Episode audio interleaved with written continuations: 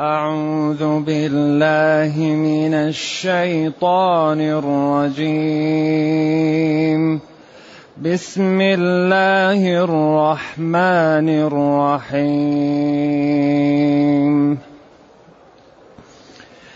نون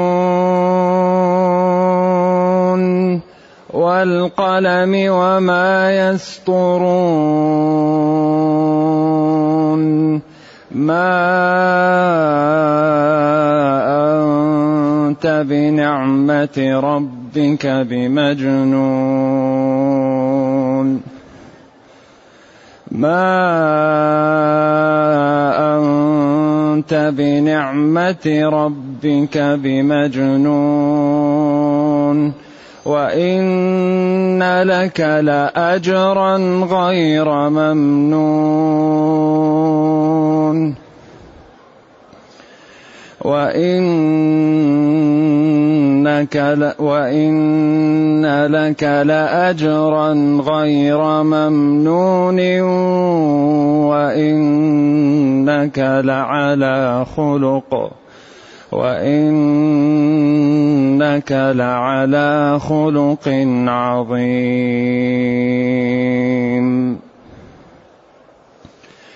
فستبصر ويبصرون بأيكم المفتون. إن ربك هو أعلم بمن ضل عن سبيله وهو أعلم بالمهتدين.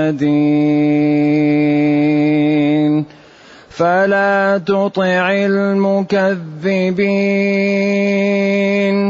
ودوا لو تدهن فيدهنون. ودوا لو تدهن فيدهنون.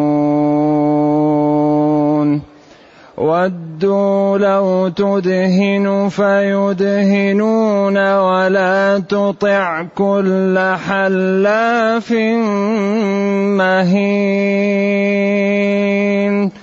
هماز مشاء بنميم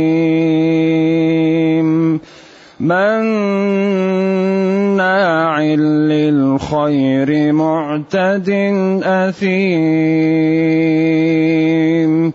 عتل بعد ذلك زنيم. أن كان ذا مال وبنين.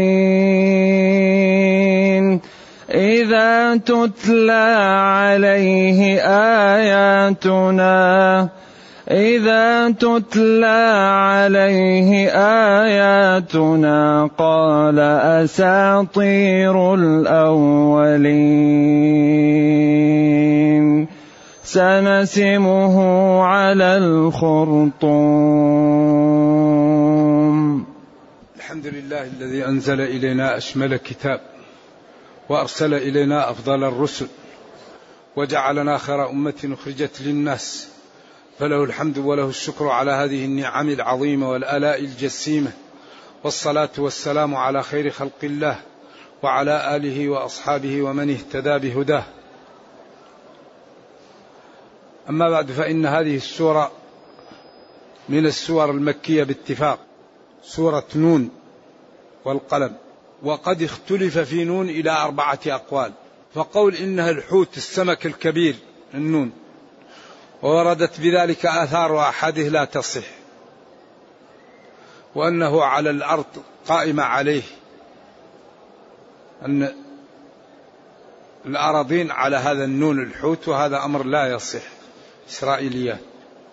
القول الثاني أن نون حرف من حروف اسم الله الرحمن وهذا لا يصح. القول الثالث أنه قسم أقسم الله به.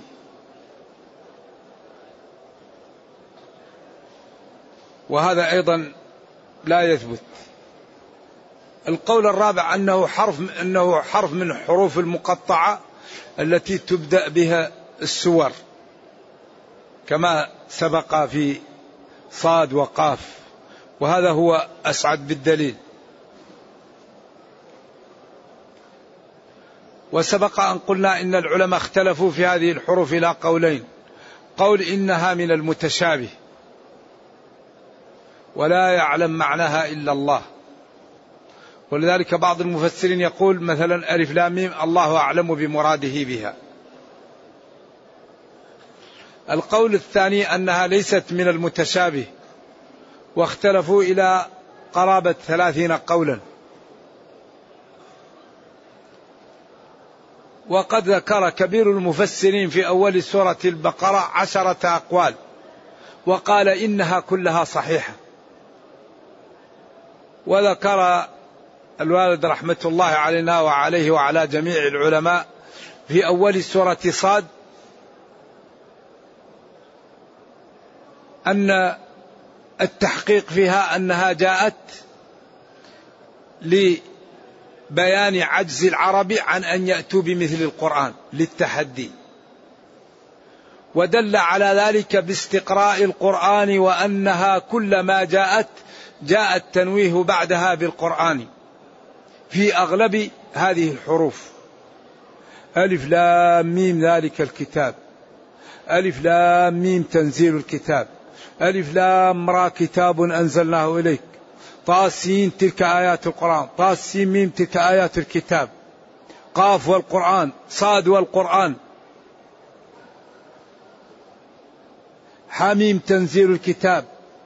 فكل ما جاءت هذه الحروف جاء التنويه بعدها بالقرآن. وكأن الله تعالى يقول لقريش وهم أصحاب فصاحة وبلاغة. ووصلوا في ذلك إلى مرتبة لم يصلها غيرهم. أنا أنزلت على نبيي كتابا يتلى من جنس كلامكم ومن جنس الجمل والحروف والمعاني التي تؤلفون منها كلامكم. وإن كنتم مكذبين بنبيي فهذا الكلام الذي أعطيته من جنس كلامكم فأتوا به. فإن عجزتم عن الإتيان به فاعلموا أن نبيي مرسل من عندي وأني أوعدت المكذب به النار فاتقوا النار. إذا هذا الذي يظهر. وهناك أقوال أخرى. كبير المفسرين بن جرير قال كلها صحيحة. منها أنها جاءت ليسمع الكفار. لأنهم قال لا تسمعوا لهذا القرآن والغوا فيه فجاءت الحروف المقطعة على طريقة لا يألفونها فيشدهم الشيء الجديد ليسمعوا فيجدوا قوارع القرآن. نعم. وعلى أنها جاءت للتحدي لم يقصد بها معاني وإنما قصد بها الإشارة إلى جنس كلامهم. ألف لام ميم. ألف حرف حلق. واللام حرف من اللسان والميم حرف من الشفتين وكل الحروف إما من اللسان أو الحلق أو الشفتين. فهذا الكتاب مكون من هذه المخارج وأنتم أصحاب فصاحة وبلاغة فأتوا بمثله. فإن عجزتم فهذا دليل على صدق نبيي وأنه مرسل من عند الله. والدليل القوي على هذا الاستقراء استقراء القرآن. إذا نون والقلم وما يسطرون. هل القلم المقصود به القلم الذي أمره الله أن يكتب ما هو كائن إلى قيام الساعة؟ كتب ما كتب في اللوح المحفوظ؟ أو القلم الذي علم به خلقه ليتعلموا ويعلموا الواجب فيمتثلوه والحرام فيجتنبوه؟ وأكبر نعمة على الخلق هو التعلم. فيكون إشارة إلى ما أنزله من الوحي وما علمه لخلقه من العلم الذي به يستنيرون ويميزون النافع من الضار والخير من الشر ويعلمون الواجب عليهم والحرام عليهم فيسعدون في دنياهم ويرحمون في أخراهم. اذا هذا القلم نون والقلم وما يسطرون وما يكتبون سطره يسطره إذا كتبه. ما أنت بنعمة ربك بمجنون.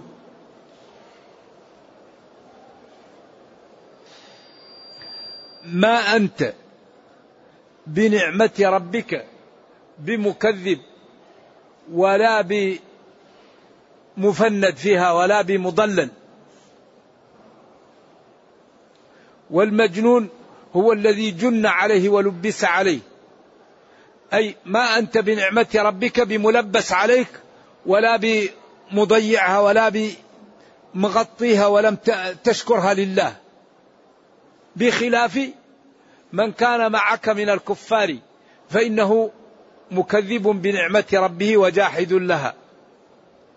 وإن لك إن توكيد واللام توكيد لك خطاب لك. لا لغيرك لا أجرا أي عظيما وافرا غير ممنون غير مقطوع.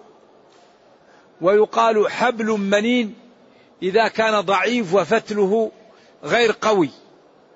إذا وإن لك لأجرا من ربك غير مقطوع وغير متناهي. إذا هذا فيه إزراء بالذين كانوا يطعنون على النبي صلى الله عليه وسلم. إنه ساحر وإنه شاعر وإنه كاهن وإنه معلم وإنه مجنون. ما أنت بنعمة ربك بمجنون؟ وإن لك لأجرا تنوين للتعظيم غير مقطوع وغير متناهي. بعدين قال وإنك لعلى خلق عظيم. إنك لعلى خلق عظيم. قال العلماء حاز النبي صلى الله عليه وسلم كل فضيلة بهذه الآية وإنك لعلى خلق عظيم. هو أشجع الناس صلوات الله وسلامه عليه وهو أكرم الناس وهو أحلم الناس وهو أورع الناس وهو أصبر الناس وهو أجمل الناس وهو أصبر الناس وهو أفضل الناس. لذلك لو عدتم إلى التسهيل في علوم التنزيل لابن جزي الكلب الغرناطي صاحب القوانين الفقهية وصاحب التقريب ذكر له صلوات الله وسلامه عليه عند هذه الآية سبعا وعشرين صفة. عند قوله وإنك لعلى خلق عظيم. ولما جاء الصحابي يسأل عائشة عن خلقه صلوات الله وسلامه عليه قالت له ألست تقرأ القرآن؟ قال بلى. قال إن كان خلقه القرآن. ما أمر به القرآن؟ يأتمر وما نهى عنه ينتهي وما أمره بتمثله يتمثله كان يعيش القرآن صلوات الله وسلامه عليه. وقد غفر له ما تقدم من ذنبه وما تأخر. يبيت قائما حتى تتفطر قدماه ويسمع له أزيز كأزيز المرجل. ولما كلم في ذلك وقال ألم يغفر لك ربك ما تقدم من ذنبك وما تأخر؟ قال أفلا أكون عبدا شكورا؟ الله غفر له ما تقدم من ذنبه وما تأخر. وهو مع ذلك يقوم الليل ويسمع له أزيز في صدره من خوف الله ومن خشيته. وعبد اصطفاه الله صلوات الله وسلامه عليه. ولذلك لا يؤمن يكمل إيمان أحدنا حتى يحبه أكثر من والده وولده والناس أجمعين. قال لعمر: لا يا عمر حتى أكون أحب إليك من والدك وولدك والناس أجمعين. وقال: فاتبعوني يحببكم الله. وأمر أن طاعته طاعة لله، من يطيع الرسول صلى الله عليه وسلم فقد أطاع الله. لكن مع ذلك ينبغي أن لا نعطيه حق الله. مع ما أعطاه الله من المكانة لا نعطي حق الله. لا نقول إن الرسول صلى الله عليه وسلم يعلم الغيب. لأنه كان يقول يا عائشة إن كنت ألممت بسوء فتوبي إلى الله حتى أنزل الله. أولئك أولئك مبرؤون. فالرسل لا يعلمون الغيب. قل لا يعلم من في السماوات والأرض الغيب. إلا الله. لا نقول إن الرسول يستطيع أن يجيب المضطر. الذي يجيب المضطر من؟ الله. أما الذين يدعون غير الله هذه مشكلة. الله قال من خلق السماوات والأرض. وبعدين قال أمن. في النهاية قال أمن يجيب وش؟ المضطر. وقال بعد نهاية المقطع قليلا ما تذكرون. قليلا ما تستعملون عقولكم فتتذكرون وتعلمون أن إجابة المضطر وخلق الجبال حق خالص لله لا يشاركه فيه غيره. لذلك هذه الأمور التي ذكرت بعد إجابة المضطر يسألها الخلق من الخلق. أمن يجيب المضطر إذا دعاه ويكشف السوء ويجعلكم خلفاء الأرض. هذه الثلاثة يطلبها الناس من بعض. يذهب للأولياء في القبور الذين يظنون أنهم أولياء ويقول له أنا مضطر. أنا أريد وظيفة. أنا أريد أولاد. بعدين قال قليلا ما تذكرون. حيث تجعلون الله خلق الجبال وتقول غير الله يجيب الاضطرار والكل حق خالص لله. هذا إعجاز قرآني واضح لا لبس فيه. فذلك ينبغي لنا أن نجتهد على من يدعو غير الله لأن هذا لا يجوز وضلال. والله قال وقال ربكم ادعوني أستجب لكم. ما قال وقال ربكم اتخذوا لي الوسائط. وقال أمن يجيب المضطر إذا دعاه. وقال أجيب دعوة الداعي إذا دعان فليستجيبوا لي. يمتثلوا أمري ويجتنبوا نهي لعلهم بذلك يرشدون في دنياهم وأخراهم. إذا وإنك لعلى خلق عظيم. خلق النبي صلى الله عليه وسلم لا مثيل له. أنس عشر سنين. قال ما ضربني. ما ضرب إلا في سبيل الله. إلا في, في الجهاد. ما ضرب زوجا. ما ضرب ابنا. ما ضرب خادما. ما ضرب أحد.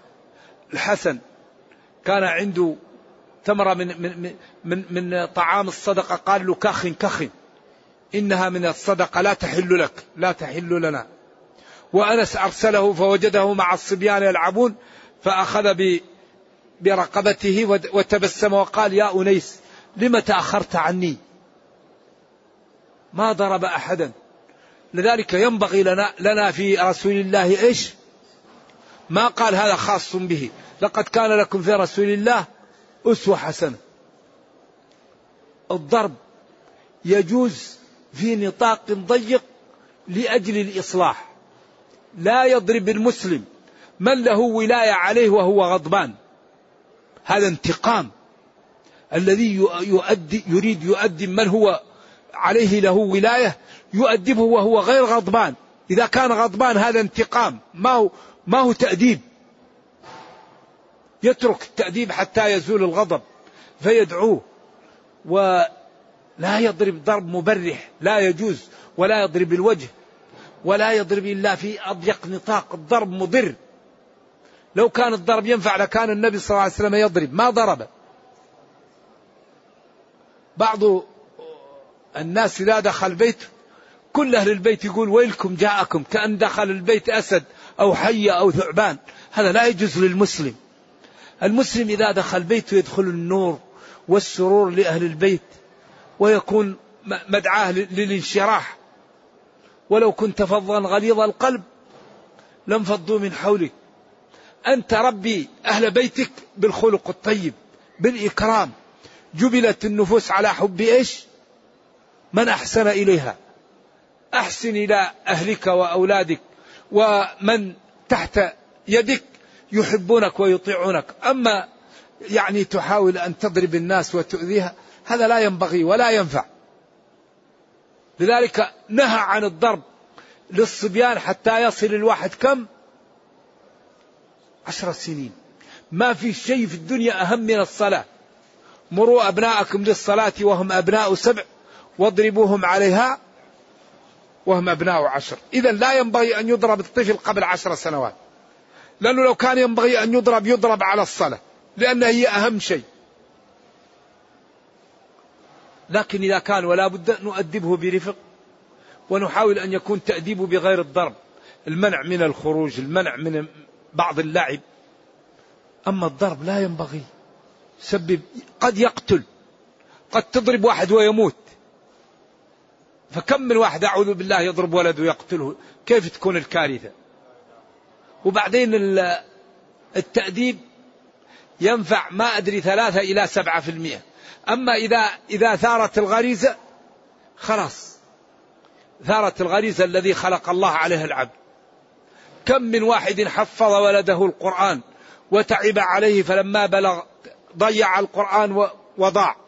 وكم من واحد ضيعه أهله وهو صغير فلما بلغ حفظ القرآن وحفظ المتون والعلوم وأصبح من العلماء الراسخين لكن نحن مطالبون بالأسباب لكن الذي سيسير ما كتب له إيش؟ الملك شقي أو سعيد، لكن نحن مطالبون بإيش؟ بالأسباب وقال اعملوا فكل ميسر لما خلق له. وإنك يا نبي لعلى خلق عظيم. لذلك لا ينتقم لنفسه لما جاءه الأعرابي وجر ثوبه حتى أثر في عنقه ضحك وأعطاه. قالوا لا تعطيني من مالك ولا من مال أبيك. أعطاه الثاني قال أن كان ابن عمتك لما قال له اسقي يا زبير ثم اطلق الماء لجارك فقال له أن كان ابن عمتك قال له اسقي يا زبير اسقي يا زبير ثم أمسك الماء حتى يبلغ الجدر ثم اغسله لي ولما قال الثالث قسمة ما أريد بها وجه الله. ويحق قال ومن يعدل؟ ما قال اضربوه ولا أسجنوه. لا ينتقم لنفسه. صلى الله عليه وسلم. وما خالطه شخص إلا أحبه لما جبله الله عليه من حسن الخلق. ولا يباشر أحدا بما يكره. إذا أراد ما بال أقوام قالوا ما بال أقوام فعلوا. فإني أنام وأصلي وأصوم وأفطر وأتزوج النساء. فمن رغب عن سنتي والله إني أتقاكم لله وأعلمكم به. فلا ترغبوا عن سنتي. صلوات الله وسلامه عليه. لذلك وأكثر ما يدخل العبد الجنة حسن الخلق. ينال به الرجل درجة الصديقين. وحسن الخلق هو أن تبذل المعروف للناس وتكف شرك عنهم وتلقاهم بوجه طلق أو طليق. بذل المعروف وكف الأذى وطلاقة الوجه. هذا هو حسن الخلق. يتكون من ثلاث جمل. أن تبذل المعروف لإخوانك وأن تكف شرك عنهم وأن تلقاهم بالتبسم والبشاشة. هذا هو حسن الخلق. وقد يكون الإنسان عمله قليل ولكن له حسن خلق فينال بهذا الخلق درجة الصائم القائم الصديق. لذلك لا يوجد شيء أضر للإنسان من من سوء الخلق. ولذلك ولا ينال العلا إيش؟ من طبعه الغضب. الإنسان اللي سيء الخلق وكثير الحدة لا ينال العلا. إنما ينال العلا من كان صاحب حلم وحكمة وتغاضي عن إخوانه. ولذلك السيادة والرفعة لا بد فيها من اثنتين حمل المشقة واحتمال أذى الورى ليس المشمر للعلا كالقاعد. قل للذي طلب العلا بسواهما. هيهات تضرب في حديد بارد. السيادة مشقة. لولا صعوبتها لساد الأرذل.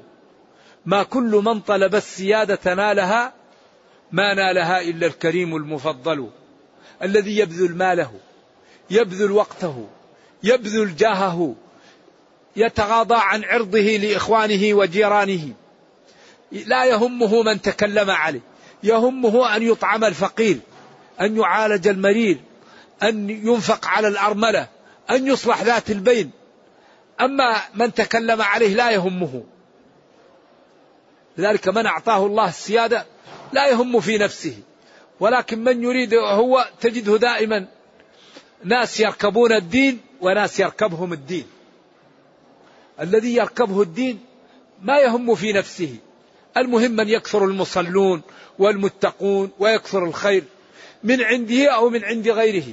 والذي يريد أن يركب الدين تجده دائما كلامه مليء بالضمائر المرفوعة المتصلة والمنفصلة. قمت وأنا ونحن وجلست. ولا يريد أن يقع شيء إلا وهو. طيب أنت تريد الدين أو تريد نفسك؟ وأنا ونحن. الذي يريد الدين ما عنده مشكلة مع أحد. من عمل صالحا فلنفسه ومن أساء ما عنده مشكلة مع الذي يتكلم عليه لا يخلو من أحد أمرين. إن كان صادقا فرحم الله امرأ أهدى إلي عيوبي وإن كان كاذبا يعطيني حسنات. إذا الذي يحاول أن ينال منك. لا يخلو من أحد أمرين. إن كان صادق جزاه الله خير. أترك الخطأ الذي قال لك واستقيم وقل أتوب إلى الله. وإن كان كاذبا فلا يضرك. إذا ولذلك نبينا صلى الله عليه وسلم لا يهمه من تكلم ولا وإنما يهمه الدين. لذلك من علت همته كان تفكيره في أن يرضى الله عنه كان تفكيره في أن يكون عبدا لله أن ينجو من عذاب يوم القيامة أن يكون من أهل الجنة أما فلان قال وفعلان قال هذا لا يصلح وإلا كيف ننجو من النار؟ كيف ننقذ أقربائي من النار؟ كيف ننقذ والدي؟ كيف ننقذ أحبتي من النار؟ كيف نترك لي بصمات لديني ولأمتي قبل أن نموت؟ الإنسان حديث بعده، ماذا يقول ابن دريد؟ وإنما المرء حديث بعده. فكن حديثا حسنا لمن وعى. المرء تاريخ. سيموت. إما حديث طيب أو حديث لا سمح الله فكن حديثا حسنا لمن حفظ كان رحمه الله تقيا. كان يساعد جيرانه. كان لا يأذي جيرانه كان يغض بصره كان لا يغتاب الناس كان لا يتأخر عن الخير. هذا حديث حسن. أما من كان حديثا عياذا بالله سيء كان يؤذي جيرانه وكان يعق والديه وكان عياذا بالله يتخلف عن الجماعة هذا حديث سيء لمن وعى لمن حفظ. ولذلك العاقل ينبغي أن يبادر بأن يكون حديث حسن. فستبصر ويبصرون. فستعلم ويعلم. تعلمون ويع... تعلم ويعلمون أيكم بأيكم المفتون. بأي هذه فيها أقوال هل الباء زائدة أو بمعنى في أو بمعنى المصاحبة. ثلاثة أقوال بالباء هنا. المفتون هو أعوذ بالله المخذول المبعود عن الحق. ثم هدد. إن ربك هو أعلم أي العالم بمن ضل عن سبيله انحرف عن الحق وهو جل وعلا عالم بالمهتدين وسيجازي كلا بعمله فلا تطيعي المكذبين. قالوا أعبد آلهتنا نعبد آلهتك تترك آلهتنا نترك آلهتك فلا تطع المكذبين الكافرين. ودوا تمنوا لو تدهن لو تلين وتجاملهم وتقبل منهم بعض ما عندهم ويقبلون منك بعض ما عندك وهذا لا يكون في الدين. لا الدين لا يقبل انصاف الحلول. ما في واحد ربع مسلم أو ثمن مسلم أو نصف مسلم لا في مسلم وكافر. فمنهم شقي وسعيد. الإسلام ما فيه إلا كافر أو مسلم. ما ما في أنصاف حلول. لكن ما جعل عليكم في الدين من حرج. لما كان القلب لا يعلمه ولا يطلع عليه إلا الله جعل الإنسان إذا خاف يكفيه ما في قلبه. ولذلك الولاء والبراء أمر قلبي. الولاء والبراء أمر قلبي. عمر يقول إنا لنبش في وجوه قوم وقلوبنا تلعنهم. ولذلك قال من رأى منكم منكرا فليغيره بيده فإن لم يستطع فبلسانه فإن لم يستطع فبقلبه. وذلك كون الإنسان ضعيف الإيمان. لا يجرؤ على أن لأن أي إنسان يأمر بالمعروف وينهى عن المنكر لا بد أن يؤذى. ما يمكن. ولذلك قال لقمان الحكيم لابنه ماذا قال له؟ يا بني وأمر بالمعروف ونهى عن المنكر. إيش؟ اصبر على ما أصابك. ورق بن نوفل قال للنبي صلى الله عليه وسلم ليتني فيها جلع إذا أخرجك قومك. قال ومخرجهم قال ما جاء أحد بالدين إلا عودي. وأول من يعاديك أهل البيت. ما جبت لنا الدش. ما جبت لنا كذا وبعدين نحن نريد أن نذهب. نتفسح. تتفسح فين؟ يريد يروح يتفسح ما أدري لبانكوكا والله أعلم بالمحل. محلات الله أعلم بها. بعدين يجيبك تجيب أطباق تأتي بقنوات إذا رأى الشيطان يقول لأصحابها اتقوا الله. أنا ما وصلت إلى هذه المرحلة. أهلها يعلمون الشيطان بعضها. نرجو الله السلام والعافية. إذا رآها المسلم يبكي لأن ما فيها إلا الرقص والعهر وأشياء. إذا رآها المتقي يبكي دما. أبناء المسلمين إذا رأوا هذا ما لا يكون فيه. والمتقي إذا رآه يدعو يمكن يستجب له. ذلك لا يمكن أن نقوى في الدين إلا بالمكابدة إلا بالبذل. هذا الدين ما هو ما يمكن يقوى الإنسان هكذا. إذا يحاول يعني أهلنا دائما أن يجرونا لماذا؟ لما لا ينبغي. ولذلك قال إنما أموالكم وأولادكم فتنة. وقال إن من أزواجكم وأولادكم عدوا لكم. من أزواجكم وأولادكم عدوا لكم. لكن أموالكم وأولادكم فتنة. لكن من الأموال والأولاد عدو. لكن كلهم فتنة لك لكن بعضهم يكون عدو لك يريد أن يدخلك النار. لا بد يدخلك في البيت الحرام. في عداء أكبر من واحد يضطر لأن يرتكب الحرام. هذا عدو لك والحرام يمحق ويحرق. ما في شيء أضر على المسلم من الذنب. الذنب ما في أضر شؤم أكبر من شؤم الذنب. يكون في العمر وفي المال وفي الولد وفي السمعة. كل هذا يتقوض بالذنوب. ولا يوجد شيء أبرك من الطاعة. بركة الطاعة تكون في الولد وتكون في المال وتكون في العمر وتكون في السمعة. إنسان إذا أطاع الله أحبه فإذا أحبه جعل له المحبة في قلوب العباد. دعوا له وذكروه بالخير. وأصبح كل يوم يرفع عنه إلى السماء ما يسره. إذا كل شيء بحقه. ودوا لو تدهنوا فيدهنوا. تجامل تسامح يسامحوا وبعدين تتنازل يتنازلون. لا. تنازل ما هو عن الدين. تنازل عن الجاه والمال. المسلم يتنازل لإخوانه عن شيء من جاهه وماله. أما الدين لا. جاءت الصلاة لا نجامل أحد. نقوم ونصلي. جاءت الميتة لا نأكل لا نجامل أحد. جاء شرب حرام لا نجامل أحد. الحرام لا يجامل فيه. لأن, لأن الله هو القادر وهو الغني وهو الكريم.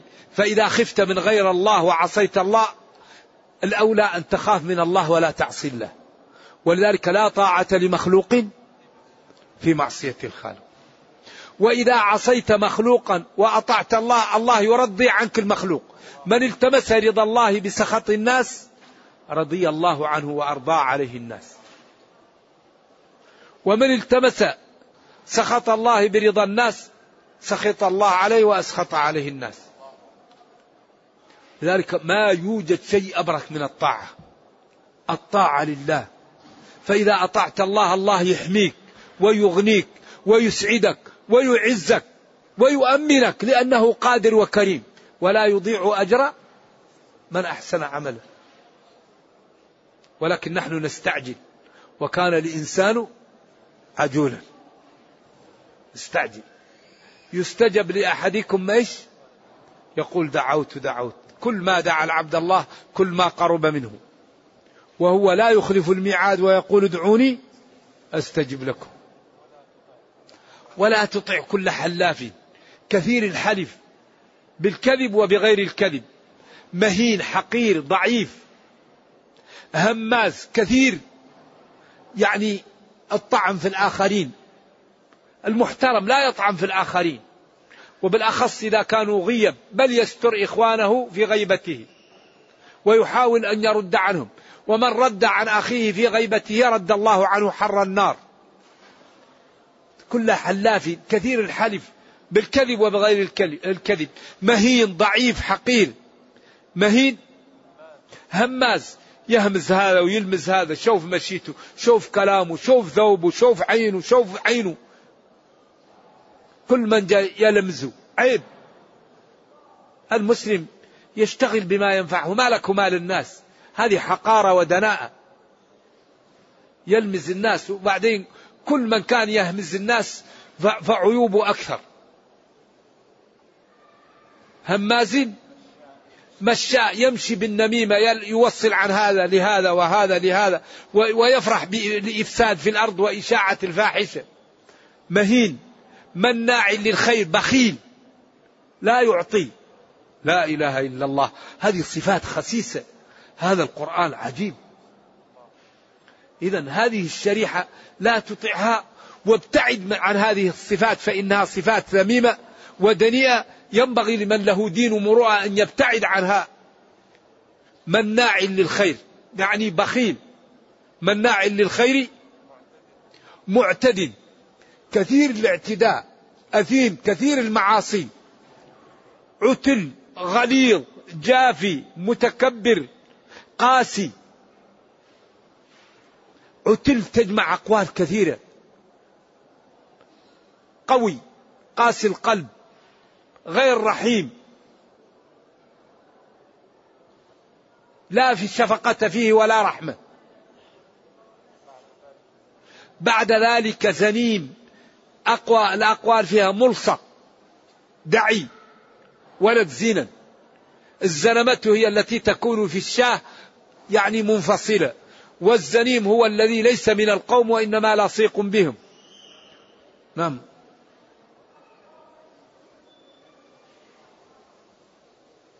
أي هو داعي ليس له أب عياذا بالله زنيم ملصق من القوم وليس منهم.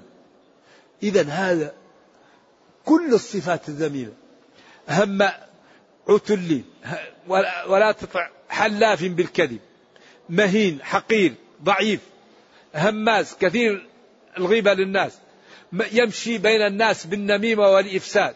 عتل غليظ قاسي القلب لا رحمة فيه ولا شفقة. زنيم ملصق بالقوم أثيم كثير الذنوب. أيوة بخيل.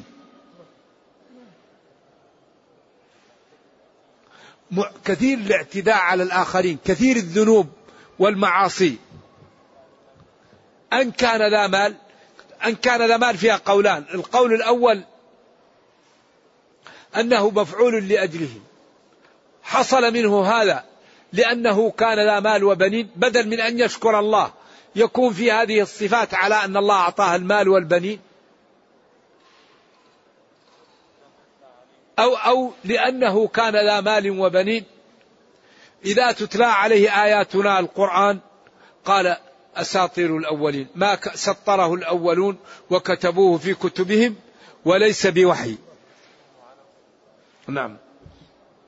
نرجو الله جل وعلا أن يبصرنا بالحق ويرزقنا اتباعه وأن يبصرنا بالباطل ويرزقنا اجتنابه. اللهم ربنا أتنا في الدنيا حسنة وفي الآخرة حسنة وقنا عذاب النار. اللهم اختم بالسعادة آجالنا واقرم بالعافية غدونا وآصالنا واجعل إلى جنتك مصيرنا ومآلنا. سبحان ربك رب العزة عما يصفون وسلام على المرسلين. الحمد لله رب العالمين وصلى الله وسلم وبارك على نبينا محمد وعلى آله وصحبه والسلام عليكم ورحمة الله وبركاته.